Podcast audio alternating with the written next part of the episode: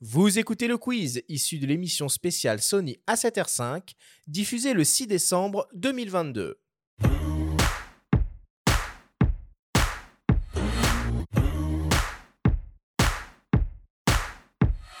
Messieurs, le principe du quiz est très simple. Nous avons reçu des questions de la part de nos auditeurs qu'ils vous ont posées via notre compte Instagram, en lien ou non avec le sujet de cette émission. Nous en avons sélectionné quelques-unes et vous allez avoir seulement 30 secondes et pas une de plus pour tenter d'y répondre le plus clairement possible. Avez-vous bien compris la consigne ? Parfaitement. Oui. Alors on y va. Première question pour toi Bertrand qui nous vient d'une dénommée Claire. C'est quoi tes optiques préférées pour de la street ? Une optique, je dirais le 24-1K G Master, la polyvalence. Ou alors 35-1K G Master, c'est très bien.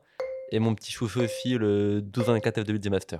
Donc on reste vraiment sur du grand angle. Hein ? Ouais, j'aime bien le très grand angle. Et sur du G Master. Mais après, en 24 24mm F2.8 en G. Hyper compact, 35 mm f1.8 ou le 55 f1.8, on est un truc plus petit. Dans les alternatives. Parfait. Bon, on attend la fin du chrono, t'as fait moins de 30 secondes. Deuxième question pour toi Guillaume, qui nous vient d'un dénommé Jean. Est-ce qu'il existe un grip pour l'Alpha 7R5 et pour les autres boîtiers Sony aussi d'ailleurs ? Alors en fait ça c'est un des avantages de la gamme Sony, c'est qu'on a des accessoires qui sont vraiment compatible sur toute la gamme, c'est-à-dire que c'est la même batterie sur tous les boîtiers, c'est le même grip sur tous les boîtiers de dernière génération, bien sûr. Donc c'est le VGC4EM, hein, c'est toujours des noms un petit peu compliqués, mais voilà.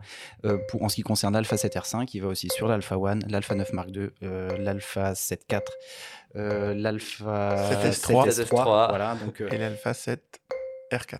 R4, exactement. Et avant, c'était le VGC3EM. Et c'est un grip qui a une batterie supplémentaire et des commandes verticales ? Commandes verticales et deux batteries à l'intérieur. Parfait.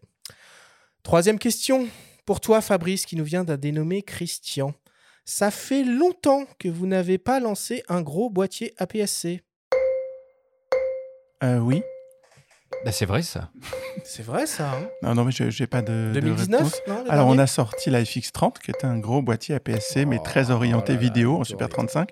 Non, effectivement, on s'est beaucoup concentré dans cette période de Covid, dans cette période aussi de pénurie de tout un tas de composants électroniques sur notre gamme plein format, qui est notre plus grosse gamme, mais on aime l'APS-C. Et voilà, je pense que la gamme APS-C ne sera pas abandonnée. Mais la 7R5 a un mode APS-C.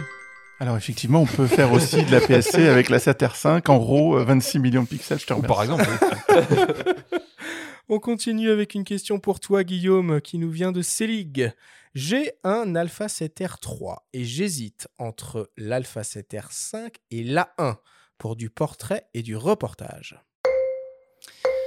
Je pense que les deux vont parfaitement convenir. C'est une histoire de budget. Évidemment, si vous pouvez aller sur l'Alpha 1, allez sur l'Alpha 1, vous ne serez pas déçu. Pour le portrait en haute définition, le fait d'avoir 10 millions de pixels en plus, c'est bien, mais je ne suis pas sûr que ce soit déterminant. Voilà. Donc, les deux vraiment sont adaptés. Pour la partie reportage et en plus, je pense que ça dépend de quel reportage on se parle. Si vous avez besoin de transmettre des images, c'est peut-être mieux d'aller sur l'Alpha 1. Après, voilà, les deux sont des bonnes réponses. On continue. Fabrice, c'est pour toi une dénommée Héloïse.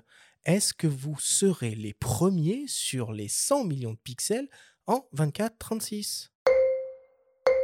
Bonjour Héloïse, merci pour la question. Je n'en sais rien. Ce que je sais, c'est qu'aujourd'hui, et depuis déjà quelques temps, on est les premiers sur le 60 millions de pixels. Donc, et qu'on est toujours les seuls. Donc voilà, la course aux pixels, c'est une très jolie course, mais il n'y a pas que ça. Il faut des bons pixels, on a 60 très bons pixels, donc on prendra le temps si le 100 millions arrive un jour. C'est valable en vidéo aussi, on voit qu'il n'y a pas que la 8K dans la vie, quoi. Hein. D'ailleurs, sur la 7S3 qui est votre fleuron, vous êtes limité à la 4K, il doit y avoir une raison. Mais il y a une raison essentielle, c'est que tu as 12 millions de pixels qui en font 10 en 16 neuvième. Donc, c'est un capteur qui est ajusté parfaitement pour la 4K. On a un rendu d'image en 4K qui sera bien meilleur qu'avec un 40, 50 ou 60 millions de pixels. La taille du photosite est essentielle dans le rendu 3D et le modelé d'image. En tout cas, ce qui est impressionnant avec les questions de nos auditeurs, c'est que vous déchaînez les passions, parce qu'on en a reçu beaucoup sur ce qui pourrait se passer dans le futur. D'ailleurs, la prochaine est pour toi, Guillaume. Elle nous vient d'un dénommé Franck. Alors là, c'est pas vraiment une question, c'est plus une réflexion. Franchement, ce serait grave la classe, un RX2 avec toutes les dernières technologies pour venir proposer une alternative au Leica Q. Je suis tellement d'accord avec lui. Pardon. C'est vrai qu'il y a, il y a toujours une attente sur ce produit-là. C'est assez marrant parce que c'est un produit qui a pas été la meilleure vente de Sony, mais en tout cas pour ceux qui l'ont aimé, ils l'ont beaucoup aimé. Aujourd'hui, on a des réponses un peu alternatives. On a l'Alpha 7C qui est dans la compacité avec en plus le petit interchangeable qui a un esprit un petit peu street photographie, un peu semblable. Je dis pas qu'on n'y reviendra pas, mais c'est vrai qu'aujourd'hui, c'est pas une priorité, il semblerait, dans le développement de la gamme Sony. Allez, on continue, on est bientôt à la fin. Une question pour toi, Bertrand, d'une dénommée Morgane. Est-ce que tu peux nous donner une technique en pose longue pour faire facilement une photo stylée ? Alors, mon meilleur ami en pose longue, c'est le filtre ND 1000. Pour la pose longue de jour, vous prenez un filtre ND 1000 et vous pouvez faire des photos jusqu'à 1 minute en plein jour. Et là, vous allez pouvoir travailler le mouvement de l'eau, même le mouvement humain. Moi, j'ai fait un projet avec le Marathon de Paris où je prends le Marathon de Paris en pose longue et vous avez des marées humaines colorées. Donc, un petit filtre ND 1000, un trépied. En plein jour, et vous allez voir le monde différemment. C'est extrêmement clair. Franchement, on va passer à 15 secondes. Vends pas tous tes secrets. Non, mais la pose longue, c'est un plaisir. Quoi. Ça reste totalement naturel. Et pourtant, on ne le voit pas l'œil nu, mais c'est naturel. Et la pose longue est un plaisir du quotidien. J'adore la pose longue. Bon, alors il reste encore une question. Alors là, c'est un peu étonnant. C'est la première fois que ça arrive. Nos auditeurs ont été particulièrement inspirés. Ils nous ont même envoyé des questions en audio à vous poser. Donc, je vous propose qu'on écoute le petit Yann qui a une question adressée, je pense, aussi bien à Fabrice que Guillaume. Alors, la 7R5 est le premier appareil photo à intégrer un processeur dédié à l'intelligence artificielle. En tant que photographe, dois-je m'inquiéter de mon avenir ? On le connaît, ce petit Yann. Sa voix me dit quelque chose. Ouais. Il n'est pas si petit que ça, en plus. Répondez à la question. Vas-y, Guillaume, je te laisse. L'intelligence qu'on met dans nos boîtiers, elle est faite pour faciliter le travail du photographe. C'est jamais un boîtier qui fait la photo, c'est toujours l'œil du photographe. Donc non, les photographes n'ont pas à s'inquiéter. L'intelligence artificielle, c'est pas pour remplacer le cerveau des photographes, c'est pour leur apporter plus de créativité dans leur prise de vue. Tu veux ajouter quelque chose, Fabrice ? Tu me laisses 3 secondes, c'est ce qu'on disait tout à l'heure, c'est-à-dire que c'est important que l'appareil fonctionne toujours de la même façon. Et l'intelligence artificielle, elle est faite au service du photographe, mais le boîtier ne doit pas changer de comportement au fur et à mesure que le photographe l'utilise, sinon le photographe va perdre ses repères. Donc on est bien sur un système qui est au service du photographe, c'est le photographe et le vidéaste, ce sont les patrons, et nous on met des outils à l'intérieur le mieux possible pour faciliter la vie. C'est à ça que ça sert. Bon, vous aurez évidemment reconnu la voix de Yann Salmon, le gagneur, qui est directeur Product Marketing and Professional Business Strategy à Sony Europe. Votre boss, en quelque sorte. Et notre dieu. Et votre dieu tout-puissant. Salut Yann. Qui a d'ailleurs encore un petit message à vous adresser. Guillaume, Fabrice, je m'excuse de m'être prêté à ce petit jeu, mais je suis certain que ma question ne vous a pas posé de problème. Mais sur un autre sujet, vous passez du bon temps là avec Arthur et Benjamin. D'ailleurs, je me permets de saluer et de féliciter au passage pour ce formidable podcast.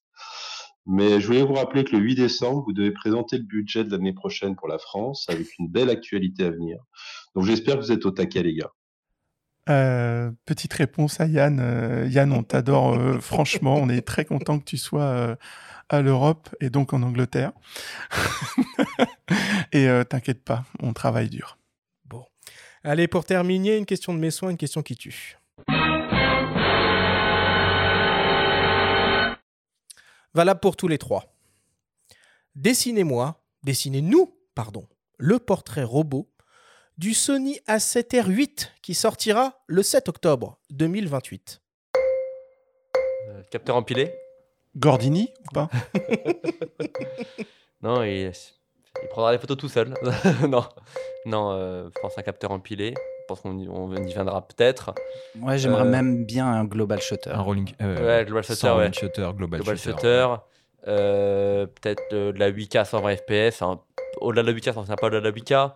Peut-être quand même en montant en pixels, peut-être qu'on ira quand même finalement vers les 100 mégapixels quand on finira par y arriver un jour ou l'autre. Ouais, je vous redonne 30 secondes. C'est trop gentil. Est-ce qu'il y aura un viseur sur le côté? Non, je pense qu'on aura. Non, il y aura un viseur déporté. Ça. Oh, un viseur 4D. En 3 dimensions, ça te verras. En relief. Non, je pense que Global Shutter, ça serait bien. C'est la prochaine révolution, ça. Mmh. Intelligence artificielle, bien sûr. La montée en ISO sera toujours meilleure. Encore une fois, c'est ce que disait Béatrice tout à l'heure. Le truc, c'est qu'aujourd'hui, on a même du mal à imaginer ce que pourrait être le plus du boîtier de demain. Parce qu'on en a déjà tellement. À nouveau, aussi, une nouvelle technologie de capteur. Ça, oui. Ça, c'est possible. Capteur courbé. Des capteurs, non, pas courbés, parce que ça fonctionne pas si bien que ça. Organique non plus, ça vieillit un peu vite. Non, mais il y aura forcément des autres technologies de capteurs. Vous savez que Sony, c'est un fabricant de capteurs hors pair. Et de mon point de vue, je suis persuadé qu'on aura des technologies qui vont permettre de doper la sensibilité. Voilà, je pense que... C'est déjà des brevets qui ont été... déposés, tout à fait. Ouais. Rendez-vous donc le 7 octobre 2028.